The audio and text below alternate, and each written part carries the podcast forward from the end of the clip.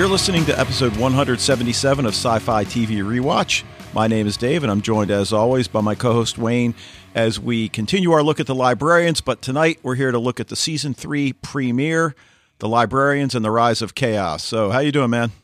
Awesome. Yeah, this is great. It's so exciting to be talking about like you know, now we can like speculate and stuff. Yeah, and You know, we both survived parent conferences. It's the day We did. before Thanksgiving, so Yeah. here we are.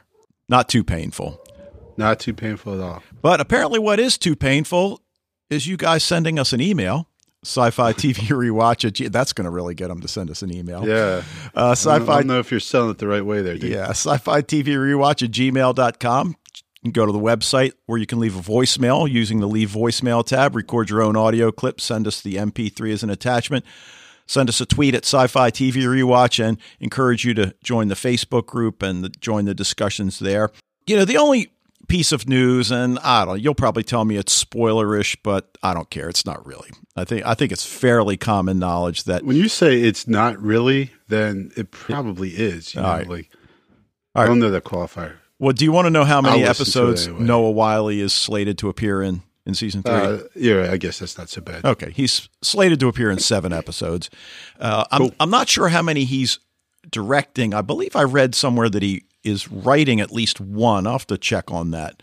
But regardless, as you said a minute ago, it's good to be back with the librarians. It's good to have a new episode that we can speculate about. Uh, certainly on your end, because you remembered a lot of what was going to happen. I know there were a couple of times I said, I wonder if such and such is going to happen. It's like, well, Dave, yeah, it is going to happen. Yeah, just like Maeve, I remember, Yeah. But uh, and Dolores. uh, but listen, why don't we just jump right into it? The Librarians and the Rise of Chaos, written by Marco Schnabel and Dean Devlin, directed by Dean Devlin, and this one aired Sunday, November 20th, 2016. So, you know, any initial impressions or things you want to get off your chest right away?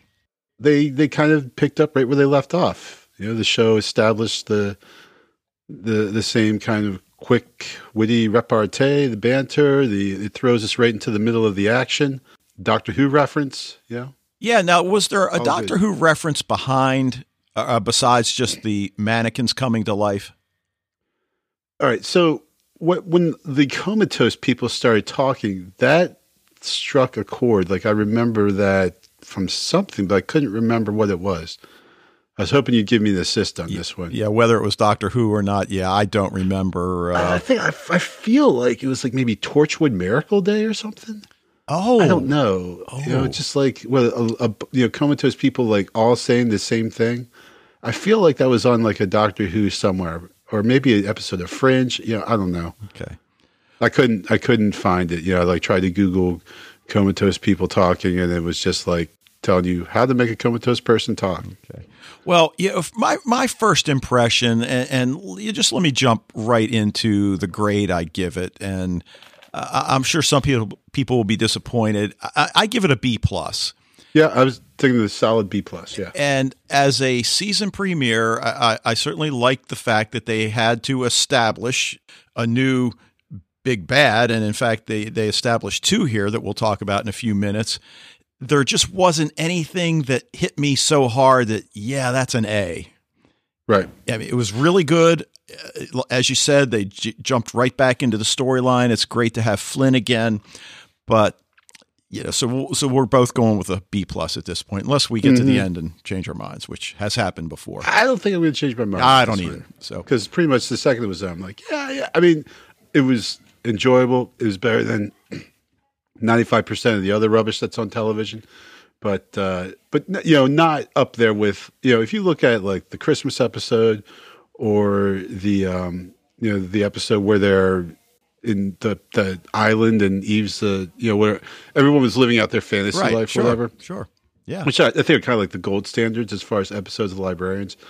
Uh, it just wasn't up there like that. I didn't find myself like laughing out loud at things, but I, I think they, you know, because they end each season, like basically, if we got canceled tomorrow, there'd be like rev- resolution here, right? Right. And they don't leave cliffhangers or anything like that. So it's basically they have to kind of, as you said, so they got to start over. They need a new baddie.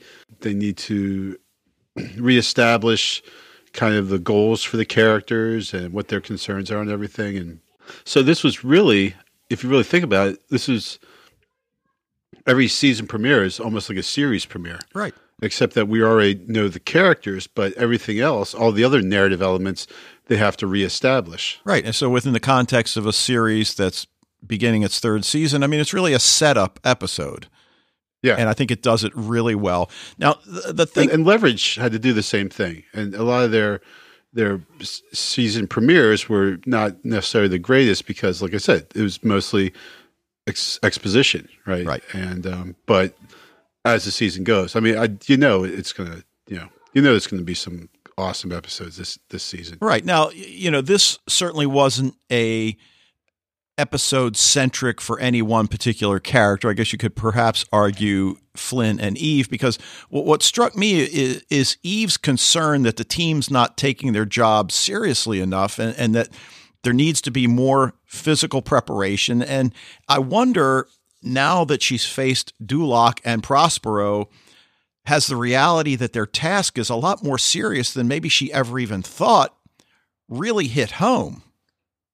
I, I can't imagine she didn't think her job was serious before Prospero, but you know, I mean, when you're traveling back in time and you realize you can screw up the fate of everyone, everything, um, that maybe lends even more gravitas to what you're doing. Well, right. Then that's what I'm saying. I, mean, certainly yeah. she knew dealing with magic is a serious thing, but then you look at the foes that she's had to go up against. Sure. And heck, we didn't even mention Moriarty. So, right. Well, because he turned out to be kind of a good guy. So. Exactly. So, so obviously, the one big bad is the god of chaos, who wants to yes. release pure evil into the world as opposed to just regular evil. Yeah. yeah. Okay. This isn't just you know your normal everyday standard grade evil. This is the good stuff. Right. But what did you think about Dosa? Yeah, Dusha. You mean that's what they're called oh, now? Okay. Is that right? Can I do that? Yeah, no, no, I'll leave it in. yeah, they're because they're they're they're they're just a bunch of douches, you know. Like, but I, I I like the fact that we do have two foes. You know, you know. I mean, sure. Uh, I mean, the government always thinks it knows best. So even Eve is not surprised that the government would would get involved. Flynn seems to Yeah, I think she was almost expecting this. Yeah, yeah. And, and and when you think about it, why wouldn't the government get involved? I mean, with all the sophisticated equipment it possesses, I mean, some of these anomalies would have to register on their radar somewhere, you would yeah, think. E- exactly. Yeah. Well, you know, there were ley lines literally in the sky. Right that's going to attract some attention. Right. So the fact that we begin season three with two evil foes, I think is pretty cool because you, you wonder whether or not they're ever going to be able to bring Dosa on board or whether they're going to remain a thorn in their side. Yeah, I, I wouldn't necessarily call. Obviously, they're trying to make Dosa look evil, and you know, Vanessa Williams looks very imposing. Um, what a great choice, by the way. Ah, awesome choice. She's like so good already, is because she like really brings that like kind of intense, like uh, like just intensity. I guess it's just. Oh my god! Right, right. You just her eyes. Uh, they're, yeah. they're just piercing, yeah. and and yeah. and again, I love the Men in Black look. Right, I, I, but they're they're not really competent, you know. So far, like that, she looks evil, and but the like the dude, what's what's his name?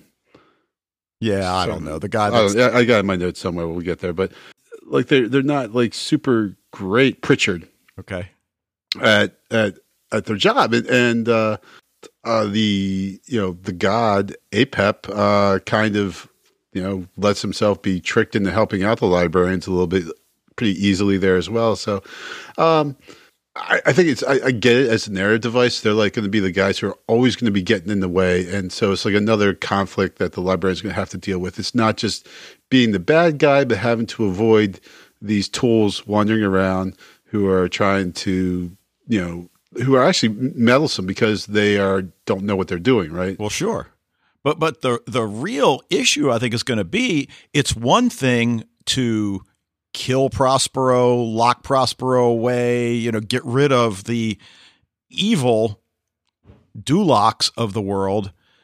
But you can't kill the government.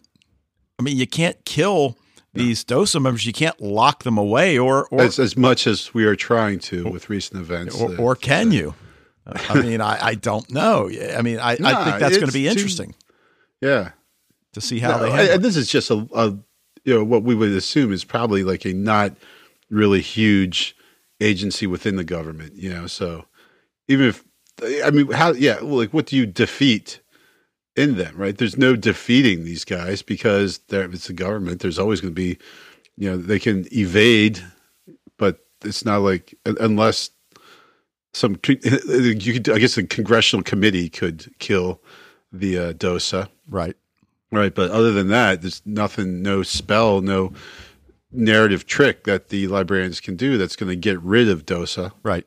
So they're going to have to, uh, you know, deal a deal with these guys, and maybe even at some point have to actually cooperate with them. Right. Right. And, and you wonder how often they're going to appear in, in season three. I mean, you don't bring Vanessa Williams on board just to have her in, you know, two or Right. three episodes. Uh, Yeah. Exactly. I I wouldn't think. yep. But yeah, and, and so you wonder question, you know, how, questions like how long is it going to be before Vanessa Williams' character, and I again I forget what her character's, and I got it somewhere again in my notes, but Did they say what her name she, was? yeah, well, yeah, I looked it up on IMDb. She's a general, by the way, uh, so I forget what it Okay. is, but she's a general. You know how They long definitely didn't say that in the episode. they did not, but how long is it going to be? Before she makes an appearance at the library, it's almost like I'd love you know blind Oh, blindfold yeah, her, bring her in. that is so going to happen, though, right? Like I, I, I put. I, I hear other podcasts always say planting a flag. I don't know if I really like that Yeah, that phrase, but you know that that's something that you know I uh, that that's a good prediction there. Yeah, yeah, and, and the question will be: Will she trick them into it, uh, uh, or is it going to be one of those cases where now, you you bring up the fact that Dosa certainly in the the premiere seems rather incompetent? Will Yeah. Will Flynn make a mistake bringing her there? I, you know, here's what I picture happening, and I don't know whether it's actually going to happen or not, but I picture her just kind of like her finding the library and showing up uninvited, and they're just like, "What the what?" You know. Well, that would mean they're So- more competent than we're giving them credit for. Well, right. Or at least she is. Okay, so all right. Well, why don't we get So into yeah, I, I would see her like almost finding it on her own somehow and showing up without all her lackeys. She just shows up. Well, no, she's gonna have like guys in front. She's gonna like try, like like try. I, I- okay, here's here's here's um here's my prediction. She's gonna show up with Pritchard and all her other goons. And then she's going to like somehow try to take over the library, and maybe even for the length of an episode, will gain control of the library. okay, I like it. There you go. All right. Sounds good. All right. Well, why don't we get into this episode proper? Like, you got to love an opening scene that's a visual of the pyramid. And then we see the couple that's on vacation. The husband's bored because he hasn't seen any mummies or shrunken heads. Voice tells him to go through a door if he wants to see something cool. And I'm wondering, okay, because obviously it turns out to be chaos. How does chaos throw its voice? I, I am concerned about horror film literacy in this country, Dave. I think something needs to be done about it. Are, are you talking about me? No, Oh, okay. you're, I'm sure you're fine, but I'm just saying, if you're in a pyramid and you hear a disembodied voice, you should definitely not do what the disembodied voice is telling you if it addresses you by name. Now, should you, in such case, obey the disembodied voice, and it leads you into a room with a sarcophagus in the middle, you should definitely not open it. Now, if you do go so far as to open up the sarcophagus, you should under no circumstances take a selfie of you and the mummy. So, this is from your Uncle Wayne. Just some basic horror movie ref, you know, literacy tips that you can avoid being possessed by a demon or slashed by a killer or uh, you know berated by a ghost of an ancestor or something um, if you follow some of these simple horror movie avoidance techniques But the sad part, he didn't even get to send it to Snapchat. right So now, uh, we, again, we've seen the black stuff, whether it's flies or whatever it is, out of the mummy into him. learn that this is the essence of chaos. And, you know, again, it's one of those narrative devices that, uh, you know, in any other show, we'd say it's cheesy. In the librarians, it's fine. You know, how, whatever. We, we accept it for what it is. Right, right. It's almost like, you know, like they're purposefully doing it, you know, like, like they don't want to make the, these, those kind of like little special effects too good that they want it to be a little because I mean you figure like, today's technology if they really wanted to make it like look quote unquote realistic that they could so they're purposefully doing it so it's like not realistic so you know I think it's part of keeping that that you know that lighthearted kind of element to it you know Well, it's a certain charm to it. yeah yeah so it's good Yeah. And, and again, it gets across the point that the essence of chaos has inhabited this guy's body.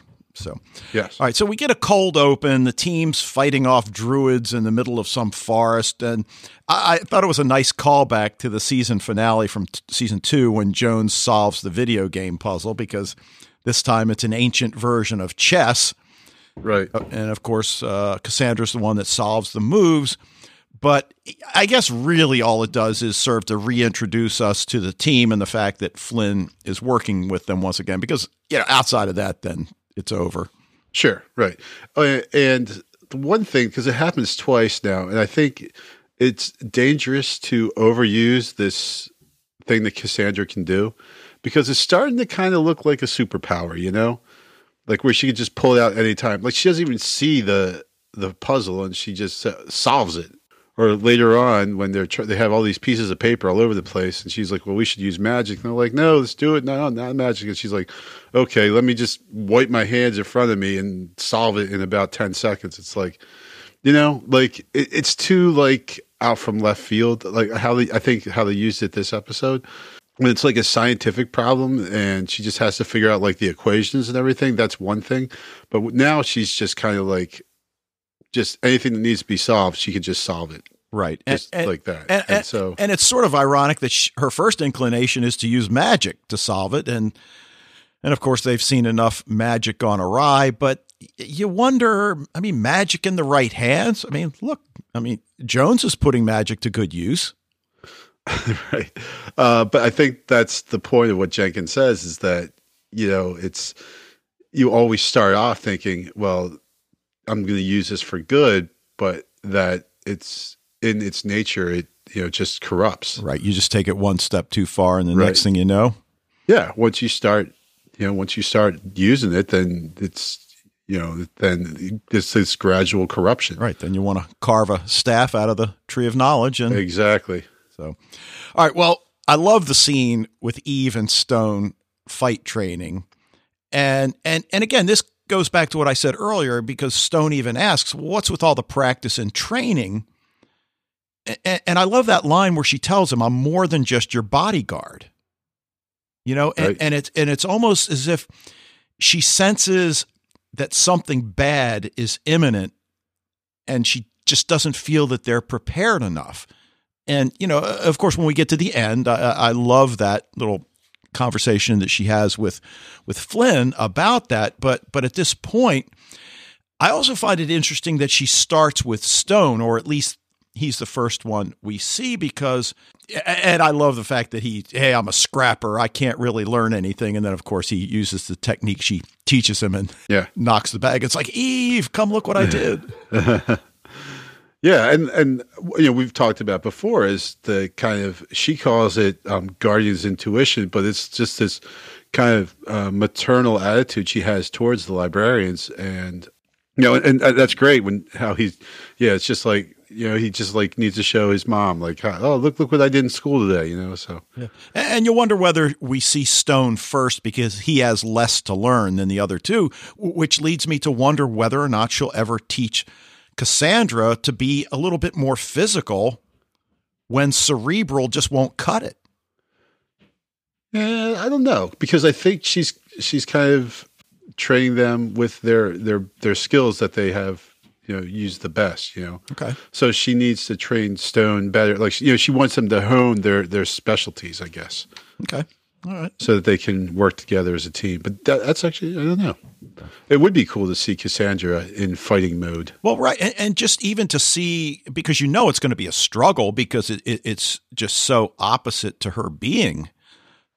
But I, Right. I think she's also smart enough; she would recognize that again, it, it might come in handy at some point. And and here we are taking a show that's we always say is light and fun, and Sure. Well, she was Prince Charming the one time, right? she was.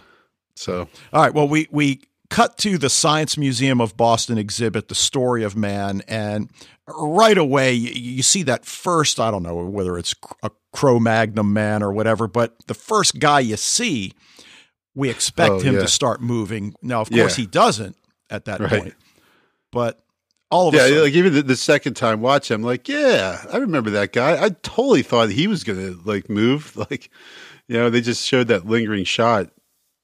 Right? And, and I thought that was a great uh, uh, fake because okay, all right, fine, maybe that's not it.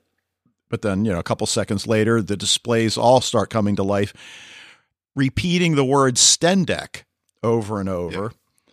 And, and of course, at this point, you know, the mannequins attacking are, are reminiscent of Doctor Who's 2005 return with uh, Billie Piper's Oh, you think? episode Rose. Oh, now now I I, I put in the show notes. There's a link uh, to a story where Dean Devlin talks about the homage to Doctor Who, and I'll just leave it at that. You know, if you want to read it, it's there. I won't say anything else about it now, but uh, it's pretty interesting, and, I love the fact that hey, he makes no apologies for loving Doctor Who. Sure. And I mean, you you you have to see the not just like I mean that is overt, right? That's like we are directly referencing an episode of Doctor Who here, no question about it. But um, you know, the Librarians just as a show is so much like Doctor Who when you really think about it. You know, they always have like some great supernatural problem. They have to come up with some crazy solution to it that can involve all kinds of um, you know speculative elements and uh, you know and, and then also maintaining that that lighthearted tone that quick uh, witty dialogue. I mean there's just so many parallels between the two shows. It's so i've always I mean, part of the one of the main reasons I, I, I love the librarians is because it is so much like Doctor Who that you know I just I, you know I love Doctor Who I love the librarians. So you know Well, uh, right, and and again, what's so great is that Doctor Who. It's generally the dynamic is the Doctor and the companion against Right. whatever evil they're facing. But here we've got a much larger uh, interpersonal dynamic to deal with, and there are just so many possibilities that that uh, it's just a different show. But like you said, it's it's it's got that feel to it. yeah Um, Yeah. Now, That's great. I mean, I just when when the mannequin started moving, I just I loved it. I was just like, that is so awesome. That, that's great. Um, but you know, the one thing is obviously when the mannequins don't speak, like in Rose, um, it's about a million times creepier. I wouldn't say a million times creepier. It's it's just creepier when the mannequins don't speak at all, rather than they're repeating the word Stendek. Which don't get me wrong, is creepy. Just I think it's creepier when they don't speak at all.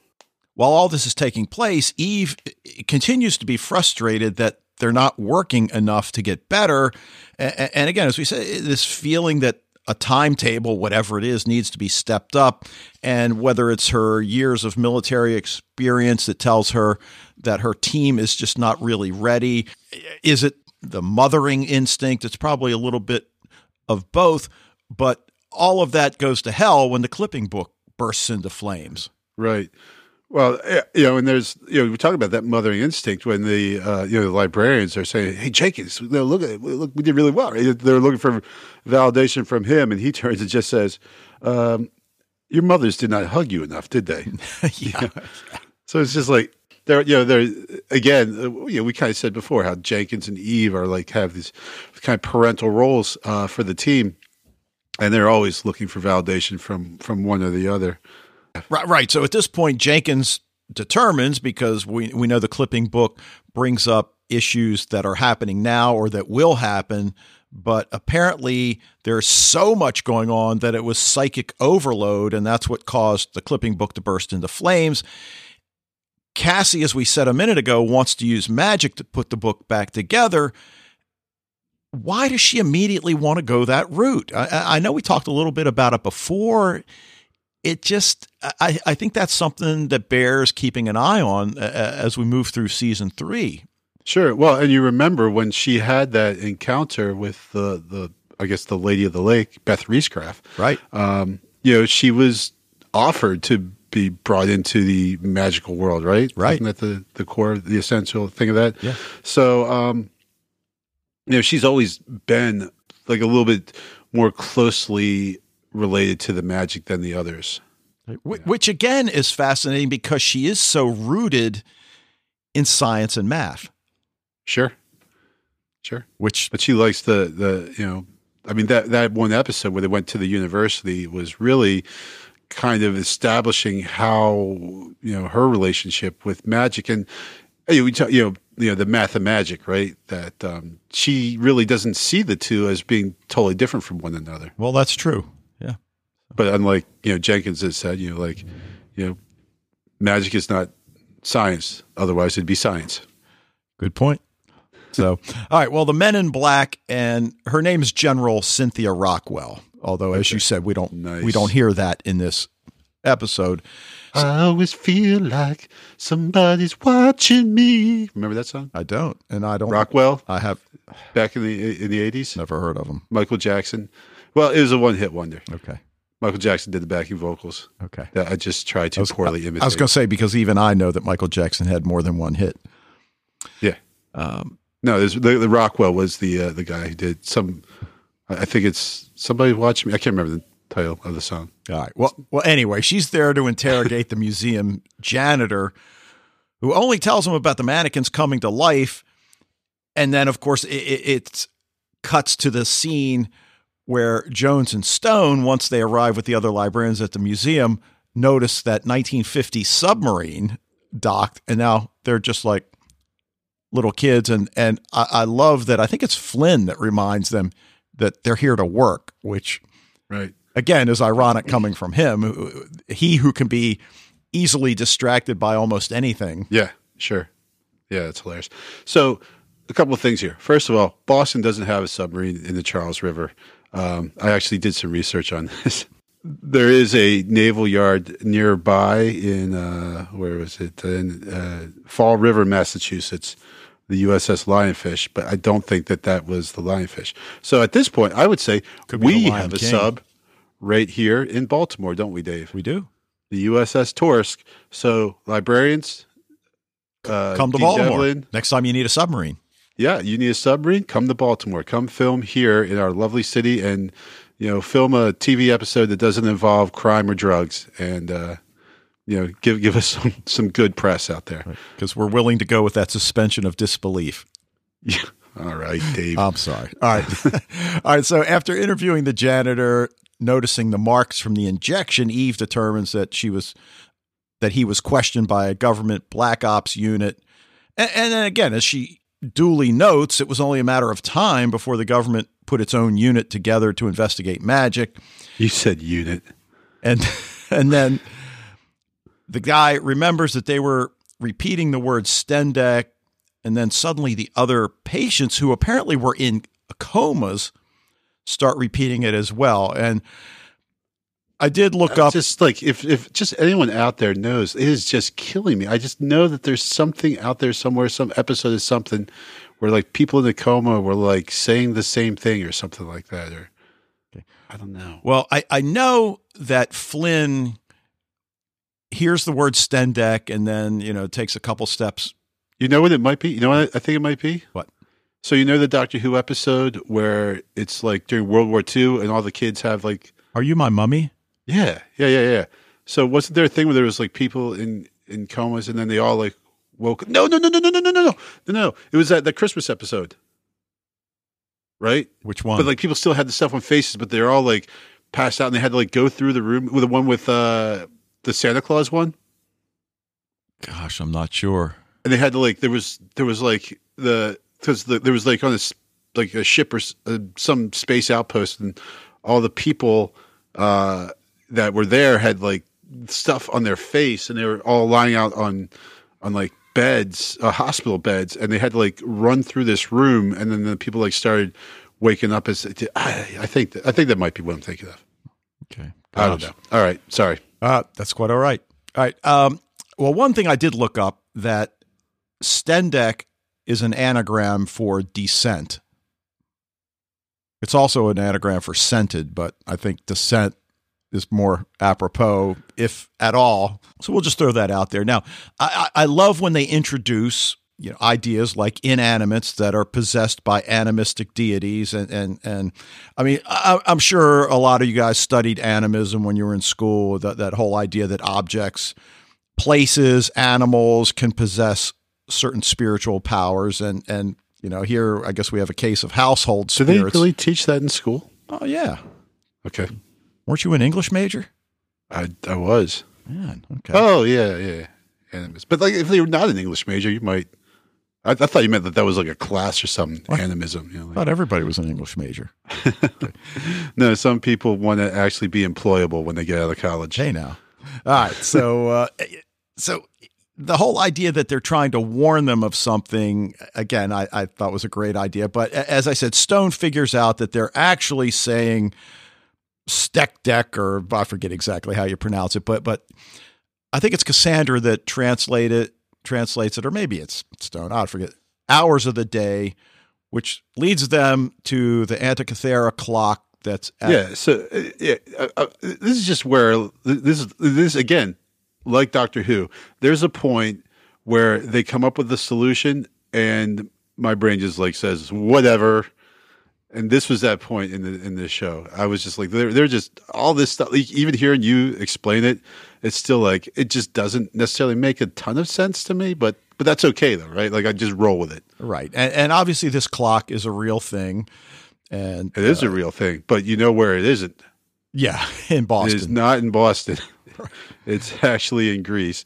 And I don't think they're loaning it out to anyone. No, I doubt it. It's probably But it is amazing though. Like it is like like everything they said is is true. Right, that it predates equal technology by at least a thousand years. Yeah, by like like fifteen hundred years yeah. almost. Yeah, it's unbelievable. It's it's like you know, and here again, you know, is you know maybe you know every it, it certainly is a kind of focal device for every time travel aliens theorist who's out there in the world, right? Yeah.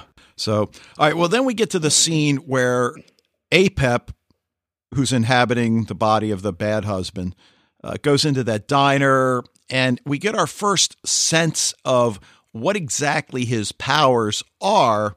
You know, he goes all black eyes, and and I guess we could say he sends chaos to those two workers who then immediately start fighting, and then he walks out, and everything seems to go back to normal. So is it like proximity related?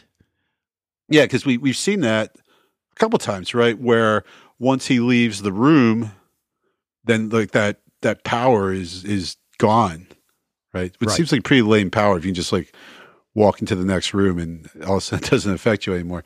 But here, and you haven't seen the Kingsman, right? No, you totally got to see the Kingsman, man. You, you here's two Deadpool and the Kingsman. Next time I talk to you, you have to watch those movies. Okay, get on it. I'm writing them down. There's there's no no Agents of Shield this week, so there's no Arrow this week. So you got well, you're not watching Arrow anyway. No.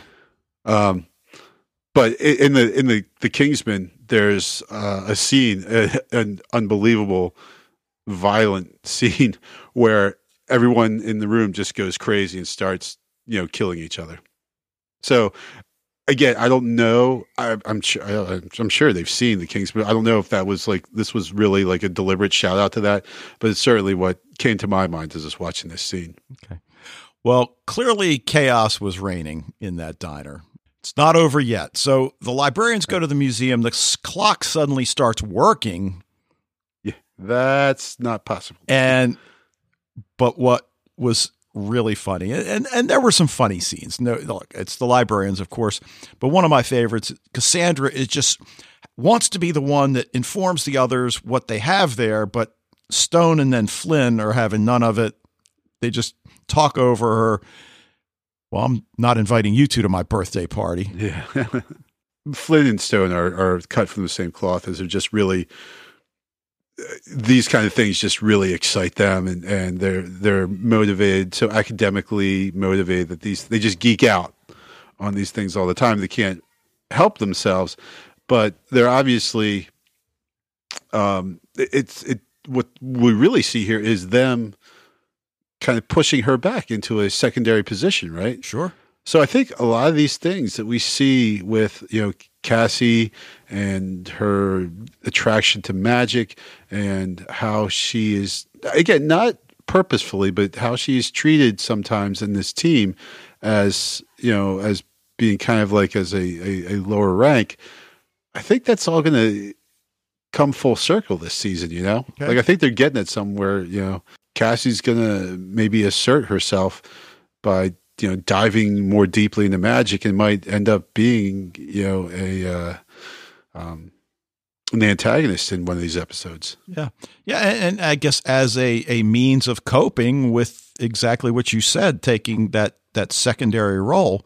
So the clock gives them a location in the museum, which of course then follows with what you were saying a couple minutes ago. It's like, okay, whatever. Uh, they go down the basement. We find the smuggling vault, since it's, of course, built on the bones of an 18th century church. So this is like the third horror movie no no, right? So we had the following the disembodied voice. We have being in a freaking museum at night, and uh, and now we have going down into the creepy basement. Right. so they're just it's like they've never seen a horror movie in their lives, Dave. I, I tell you, it's just galling. Well, the other thing, and, and again, maybe if I looked at the scene more closely, I would I would see that he really had no choice. But it's like every cop show in the world, the cops go to the place to look for the bad guy. They immediately kick the door in. Well, why didn't you just try to see if it was unlocked? Yeah, it's just give the handle a try one time before you go kick it in. Right. So he smashes and and again, given its architectural and historical importance, you would think Stone would see if there was anything he could do Yeah. to open it a little bit more carefully, but but no. Though, of course, that, that wood looked kind of new to be really of architectural significance. Uh, I guess you're right. And and but still, you know. well, we have to see Stone swinging an object at some point in the episode. Exactly, exactly. But you know, he did say, "Well, you know, this has probably been here for you know hundreds of years," and then let me take a bar and then smash the crap out of it, though. you know. Right.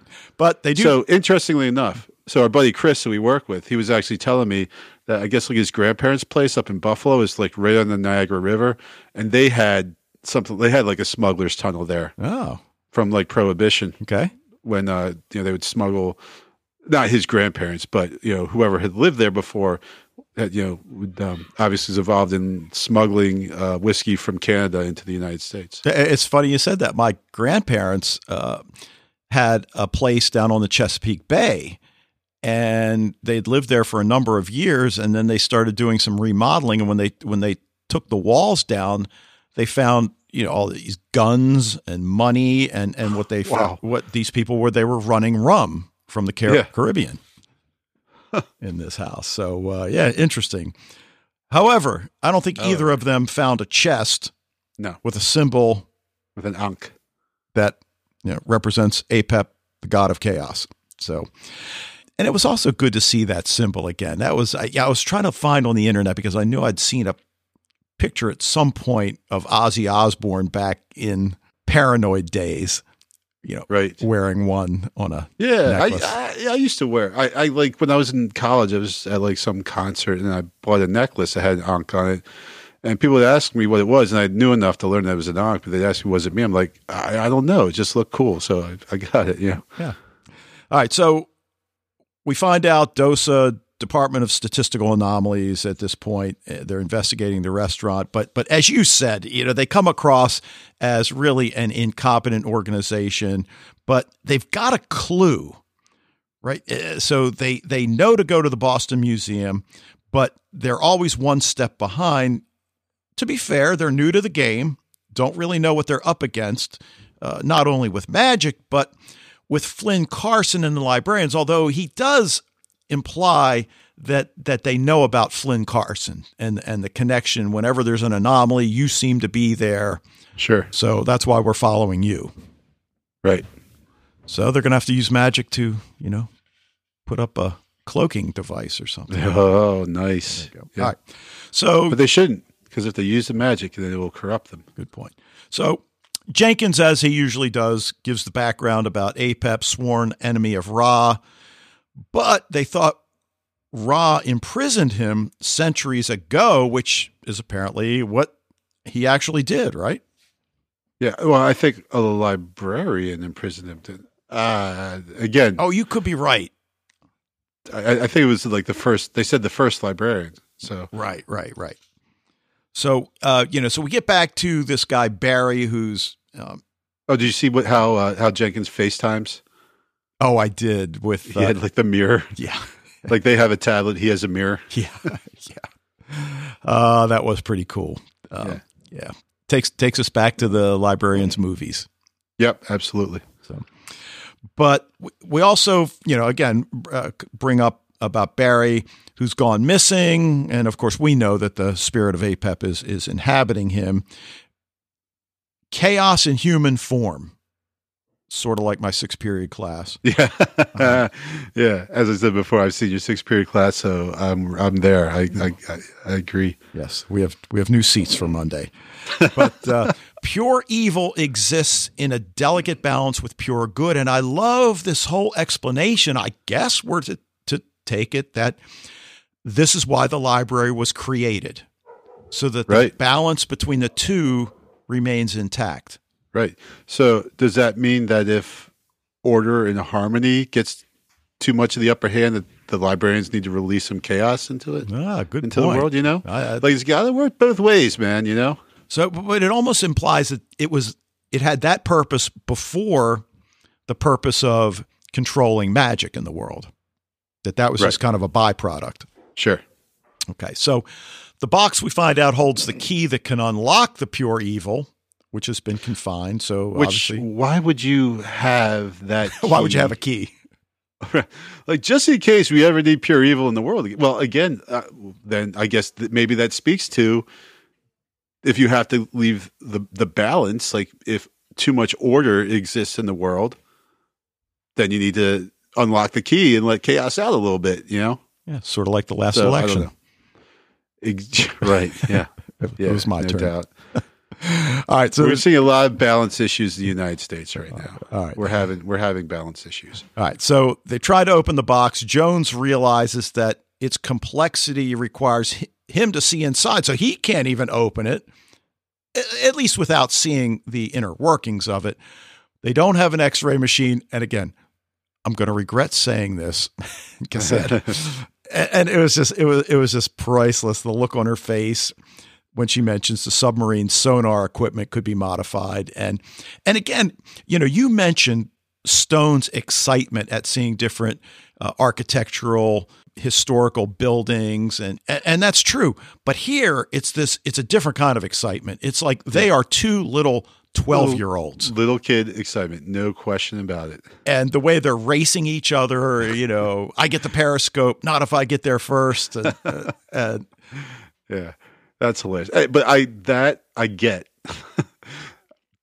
uh, I would I would tour the Torsk every single time I go to the Inner Harbor if I had my way, and my wife did not.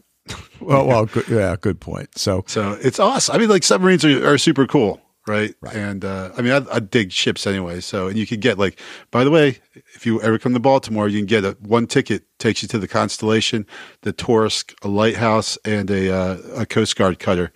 It's awesome. It's like the best tour ever to go on those four things. It's it's, it's great. So Uh, all right well so I should I should be work for the Baltimore board like board of tourism here. or they should at least take an ad out on the podcast Right. I should I tell I should, maybe should bill them like after the fact. okay i'm okay they probably they probably would pay us and not even know. They're Yeah, like yeah, whatever.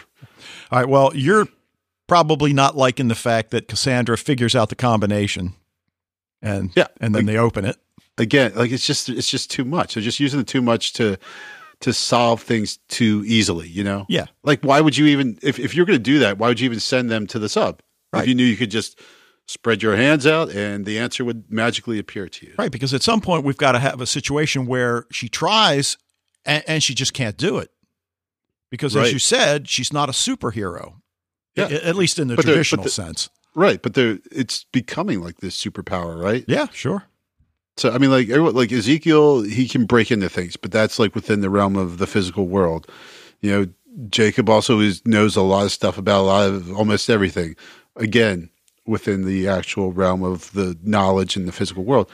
Cassandra's is like this supernatural power Yeah. that that she has, and and it's you know, it's just if they overuse it, then it, it becomes more like that. You know. Sure. No, I agree. Um, So it's like we we don't want to think of like a, a we don't have. Well, I mean, I, I also get that you have forty two minutes to to you know bring this thing to a resolution. You know, but if you're going to present co- obstacles, th- you got to be able to solve those obstacles with something better than just Cassandra's you know magical ability. Right, and, and that's essentially what it is. I mean, obviously, we we could argue for for minutes that it's not magical, but it's presented that way. No, it's, it's, it's not. I, I know it's not magical, but it's it's like that. You It- know, it- no, I agree with you. Yeah, So Yeah, I mean, that- um, that's and, and I and I get they they want to show that Cassandra is an integral member of the team, and she totally is. But they could have her do things other than you know like the the swiping the hands thing. You know, she has more to bring to the table than just that. And in this episode, that's really all she brought to the table. right. Now, on the other hand, what does Stone really do in this episode? Uh, oh, he knocks out Apep. Oh, good point. That's He true. punches him out. and I guess we would argue that it was because of Eve's training. Right, the the ten degree turn. Yep. There you go. All right. Well, we find out APEP got the key before they did. He's on the submarine with Jones and Stone. And and and I like that, you know, that they realize that he's going to try to blow up the museum with a torpedo and and Cassandra again is trying to help Jones. Too many calculations. Eve's ta- Eve takes over and is able to diver- avert disaster. Though the sub does crash into the foundation of the museum, which is, I guess, what he wanted anyway. I mean, he he just Yeah. thought it would be with the torpedo. with the rather than- torpedo, right? Exactly. But they still got what they were going for, which everyone who's ever seen the submarine ever knows that. Or I, I, you know, I'm actually not even sure if it's an actual thing where that you know the torpedoes aren't armed yet, so turn into it. But like the Hunt for Red October, they totally did that, right? Yeah. And Sean Connery's like, you know, turn into it. And everyone's like, what? And Scott Glenn's like, wait, I know what he's doing, you know, and everything. Um, which, by the way, is an awesome movie. I've seen it and read the book. I read the book first. yeah, the believe it or book's great too. Yeah. And uh, Tom Clancy, Baltimore boy, right? Yep. But then they all seemed like the previous book, so I stopped reading them. Yeah, after yeah, after a while I, I stopped. But that was an early one. That that was a great one. That might have been the first. Uh, I think Red Storm Rising might have been his first. Oh, okay. But I think Hunt for Red October came right after that. Okay. It's the first Jack Ryan book, I believe. Okay. So anyway, All right. So, so then we we have digress again. Uh, yeah, like that never happens. So, so Never, ever. uh, maybe my favorite scene in in the entire episode. Uh, you know, Apep places the chaos spell on, on the librarians, and and you know they start fighting with each other.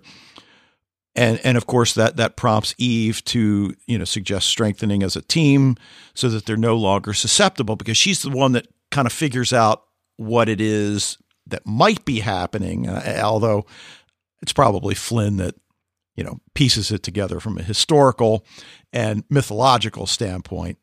How do you defeat chaos? You run into the, the other room Or with harmony. Right. with Harmony. Now, here's where I got, which I told you before. Like anyone who's seen Get Smart knows that the opposite of chaos is not harmony, but control. Well, I know that. Um, Yeah. depending on the age of And some if of you our, don't know it, you should find out because that was one of the funniest shows ever. And they did make a movie, right, in the last four or five yeah, years. Steve Carell made. I didn't. Yeah, I just. I don't know. I couldn't. I couldn't bring myself to watch the movie. Like Don Adams is is uh, Maxwell Smart to me. You know, like I don't. I don't. I, I love Steve Carell, and uh, I'm sure he did a great job. But I just couldn't bring myself to watch it. Yeah. So, all right. Well, how do you defeat chaos? Well, you come in singing. Was that the Battle Hymn of the Republic? Yeah, there's a Battle Hymn of the Republic. Yeah, Apep tries one of his evil wave bombs, but it has no effect. And You know, at, at, first I wasn't going to write all of this down, but it, it, really, I just love the way they did this. And maybe I'm sappy or whatever. You are sappy. But, but that That's whole, true. you made a mistake, APEP. You thought you could divide us, but you don't know who I am, who we are. And, and again, they're, they're trading it off line for line. Who we are. We are united, bonded together, a family. I do anything for them, even die for them. You can't divide us. And just really, I, I mean, it's almost enough for me to raise it to an A minus, but, but, but seriously, but, but not quite, That- but not well, quite. and that I think that theme scene is actually one of the things that uh, would Keep it at a B bring, plus bring it you. down to the B plus. Okay. I mean, I, I don't get me wrong, I liked it, but I just thought it was maybe a bit much.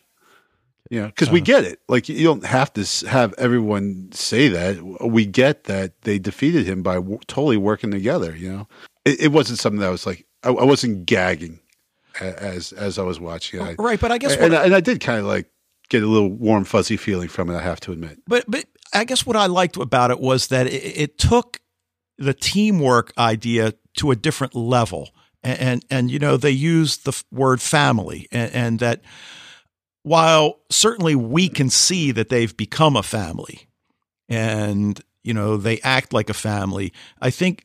To be able to say it in the face of this evil that you're trying to defeat, and that it is your strength, it is the librarian's superpower is that we are united and that you can't divide us. I, I just thought that was pretty powerful. It it, it was. Okay. All right. So the portal starts to open. Stone grabs the key after decking APEP, as you mentioned. Stargate. Anyone? Yeah. Uh, portal closes, and we think all is secure. And, and I love this. Again, as a narrative device, I, I, I wasn't thinking about it at this point. Don't move, hands in the air. And of course, Dosa shows up and demands Sure. the key. Dusha. Flynn tricks him into provoking APEP, who sends the evil wave bomb. I think that's what I'm going to call it the evil wave bomb. Oh, I like what he's like. I didn't. I'm actually surprised you didn't know about the orb. He's like, of course I knew about that. I just didn't know that you knew. You know, that's just kind of like the dumbass stuff. Yeah. Dosa. It's just like you can't even like you know like if you can't even admit that uh, what you don't know, then then you're in trouble, right? Right, So- right. Now, it, it looked like APEP's spirit leaves this guy's body. And Yes. I'm thinking, like, okay, now what? Are you looking for another body to inhabit? Right. Well, the only bodies that are around are Dosa bodies. Right. So- Unless he can. Fly up through the opening, and, Yeah, exactly. Go through the ether. which Uh, I I guess there's no reason he can't. It's it's the librarians, man. Like anything could happen, right? Yeah. So so we've got a little bit longer episode debrief this time, which I, which again I really like. Jones and Cassandra want to start a band. Pan, Pan's flute, Gabriel's horn, Mozart's piano. So what the implication is that Mozart's music was not a product of his own genius, but magic. Come on, guys. Yeah, that's that's right. Well, maybe that you know Mozart's genius imbued the thing with magic. So Oh, uh, yeah, oh, okay. Oh, I like maybe that better. that's that's how I, that's how I like. But but, but I like fan, the, so. the three young ones go off, leaving Eve, Flynn, and Jenkins to kind of reconcile Dosa's entrance into the magic game, and and and you know certainly not to be taken lightly. Flynn thinks because they've got the Ankh and APEP no longer has a host body that they're safe, and I'm thinking like we were just saying, well, why would you think that? yeah. Why can't he just get Right. another body? Yeah. Now, Yeah. Well, we find out later that he, you know he he doesn't think that. Right. Uh, oh, that's true. That's right. He just, but why would he hide that from Jenkins? Uh, I think he's more hiding it from Eve. Oh, oh, okay. Oh, because right. she's right. already expressed her concern that something terrible is about to happen, and I mean, ultimately, he's going to have to, you know, bring her in on this. So, you know, it's it's like not letting her know everything is probably not a great idea. I agree, Right, right. but I think he is thinking from a, you know, interpersonal standpoint that he's, you know, like she's already anxious about what's going on. Um, he doesn't want to, you know, add anything more to it. I guess. right, because he's saying this to Jenkins at the end, not to Eve. Right, of course. Right, right, right. Yeah. And then the final scene Flynn reading the Book of the Dead Necromancer's Manual. I'm not sure if those are two different volumes or that's like the subtitle of the Book of the Dead. Yeah, But- I, never read it. But he says Judson warned him that the ultimate battle between good and evil was coming. He should have listened to Eve, and then that that ominous final statement when Jenkins tells him, "No, the ultimate battle's already begun." Yeah, So, um, you know, a great setup. Uh, again, like I said at the top of the show, I, I think they did an outstanding job of setting up season three. You've got two evil foes. Uh, you know how evil is Dosa. You know that remains to be seen. But clearly, chaos is evil. sure. Yeah, well, yeah, no, no question about that. Um, well, you also kind of uh, skipped over that last scene with uh, Barry and Vanessa Williams, Oh, okay. Where where she's got the uh, the little photo. Yeah, or the phone, or what? I mean, what does she show? Like, I don't. What is? I think it's a f- I think it's a photo of the black evil escaping from his mouth and Ah, and and while she doesn't seem all that concerned other than the fact that you know y- y- you got some splaining to do Lucy right, and, and of course this Uh. guy can't explain it because he doesn't know right. And she's telling that he's lying, and then she shows him the phone, and I'm like, what's that about? You know, like he's not lying as far as I know, because like the the baddie left him. Uh, I don't know. well I So, guess I mean, was- it's just something that is you know a, a, a mysterious element that to be addressed later. well I think it speaks to Dosa's and experience in these matters hmm i- at least in part But see, that's like with her, like the minions and Pritchard, those guys seem like inexperienced and like not sure what they're doing. But Vanessa Williams looks like she kind of knows what she's doing, you know? Well, you wonder. I mean, again, the fact that she is a general, so whether she's retired and now working for DOSA or whether she's active military and, and working for DOSA, we don't know yet. But you wonder whether she just simply did her job in the military so well that, that when they needed somebody to lead this organization, they, they tabbed her and that, like Yeah. her, her minions, she's learning on the fly. Right, right. No- well, no and then we intended. okay, and and now it now that you actually put it that way, I'm thinking, oh well, here's the perfect foil to Eve, right? Oh, I didn't think about that. That's awesome. I didn't either until you just said it. I'm like, whoa, okay, here we go. Because she, if she's a general, then you know she's military and she's like leading this team. Yeah. Ah, so I can see the scene that's going to come down the road. All right, Eve, officer to officer. Do you really think? Dot dot dot. yeah, or a chick fight. Uh, I don't see a chick fight coming, but you I never don't know. I don't know.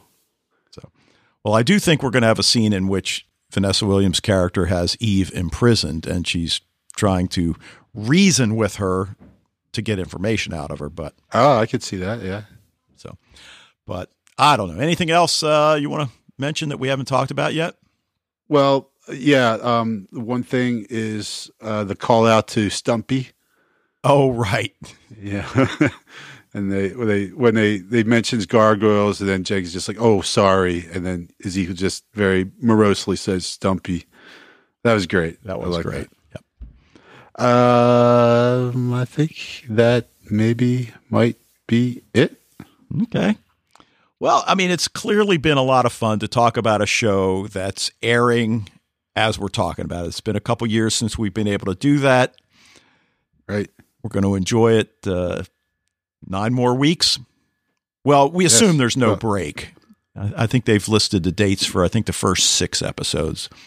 So we, Okay. we don't know if there's going to be any kind of a break or I, I, not. just- I, I actually kind of assume there is going to be a break in there somewhere, yeah, but we'll who, see. Who knows? Yeah. It's great, and and it's it's fun just to be able to throw out speculation and stuff like that. That uh, you know, I think I've I've I've chucked enough out there so that uh, you know I, that Something will stick. one of them's going to hit the shotgun effect. You know, like something in there is going to catch. I, I I- I must have predicted something correct because I've I've said about you know twenty things that, that are ridiculous that could be. All right. So we'll see. All right. Well, we want to thank you guys for joining us tonight. Hope you had a great Thanksgiving.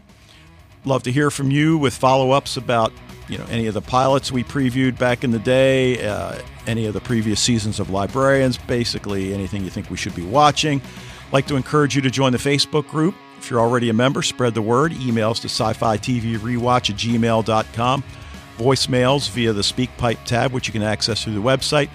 We'll be back next week to discuss Season 3, Episode 2, titled The Librarians and the Fangs of Death.